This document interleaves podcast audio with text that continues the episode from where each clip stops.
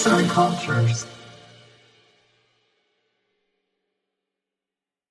Merhaba sevgili dinleyenler. Bugün sizlere Karl Popper'in düşüncesini oluşturan zemin konulu podcast'i seslendireceğim.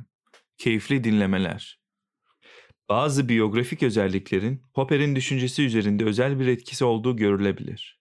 İlk olarak genç yaşında Marksizm ile ilgilenmesi, onun Marksist ekonomi, sınıf savaşı ve tarih görüşüne tamamen aşina olmasını sağladı.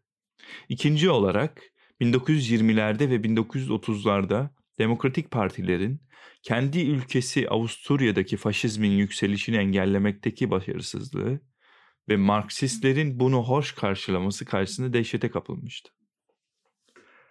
Marksistler kapitalizmin çöküşüne ve komünizmin nihai devrimci zaferine yönelik gerekli diyalektik bir adım olduğu inancıyla ideolojik sebeplere dayanarak böyle hareket ettiler. Bu Alman İmparatorluğu tarafından Avusturya'nın ilhak edilmesine yani çok korkulan Anschluss'a yol açan bir etkendi.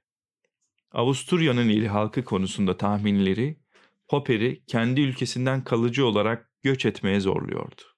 Bu yüzden en tutku dolu ve parlak toplum eserleri Tarihselciliğin Sefaleti 1944 ve Açık Toplum ve Düşmanları 1945. Toplum ve siyaset felsefesi olarak güçlü bir demokratik liberalizm savunması ve her türlü totalitarizmi destekleyen ana felsefi varsayımları yıkıcı bir eleştirisidir.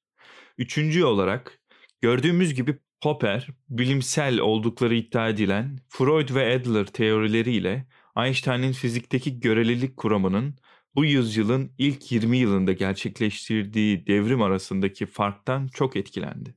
Popper'e göre temel fark şuydu. Einstein'ın teorisi hayli riskliydi. Yani zamanın baskın olan Newton fiziğine göre mümkün olmayan, örneğin ışık katı bir cisimle karşılaşırsa kırılır. 1919'da Eddington'ın deneyleriyle doğrulanmıştır. Ve yanlış olduğu kanıtlandığı takdirde tüm teoriyi çürütebilecek sonuçlar bu teoriden çıkarılabiliyordu.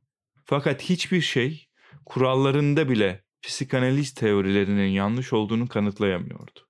Popper bu ikisinin gerçek bilimden ziyade ilkel efsanelerle ortak yanları olduğunu düşünmeye başladı.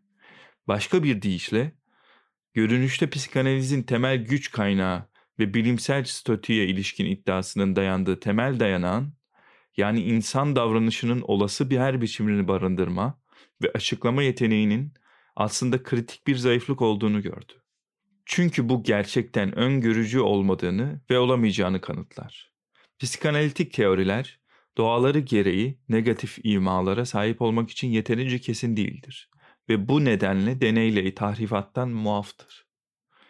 Marksist tarih anlayışı da psikanalizden bazı önemli yönlerde farklılık göstermesine rağmen bilimsel değildir.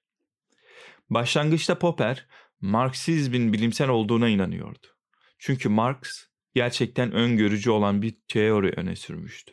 Fakat bu tahminler gerçekleşmediğinde teori, onu gerçekler ile uyumlu hale getirecek geçici hipotezlerin eklenmesiyle tariften kurtarıldı.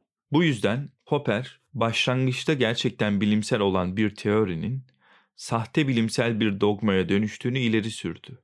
Bu etkenler bir araya gelerek Popper'in bilimi bilim olmayandan ayırma ölçütü olarak tahrif edilebilirliği seçmesine yol açtı. Eğer bir teori muhtemel ampirik gözlemlerle uyuşmazsa bilimseldir. Aksine ya Marksizm örneğinde olduğu gibi yalnızca bu tür gözlemleri barındırmak amacıyla değiştirildiği için ya da psikanalitik teorilerde olduğu gibi tüm olası gözlemlerle tutarlı olduğu için bütün bu gözlemlerle uyumlu olan bir teori bilimsel değildir.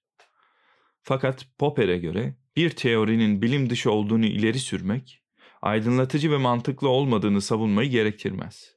Çünkü bazen belli bir zamanda bilim dışı olan bir teori, teknolojinin gelişmesiyle ya da teorinin daha çok dile getirilmesi ve iyileştirilmesiyle yanlışlığı kanıtlanabilir hale gelebilir ve dolayısıyla bilimsel olabilir.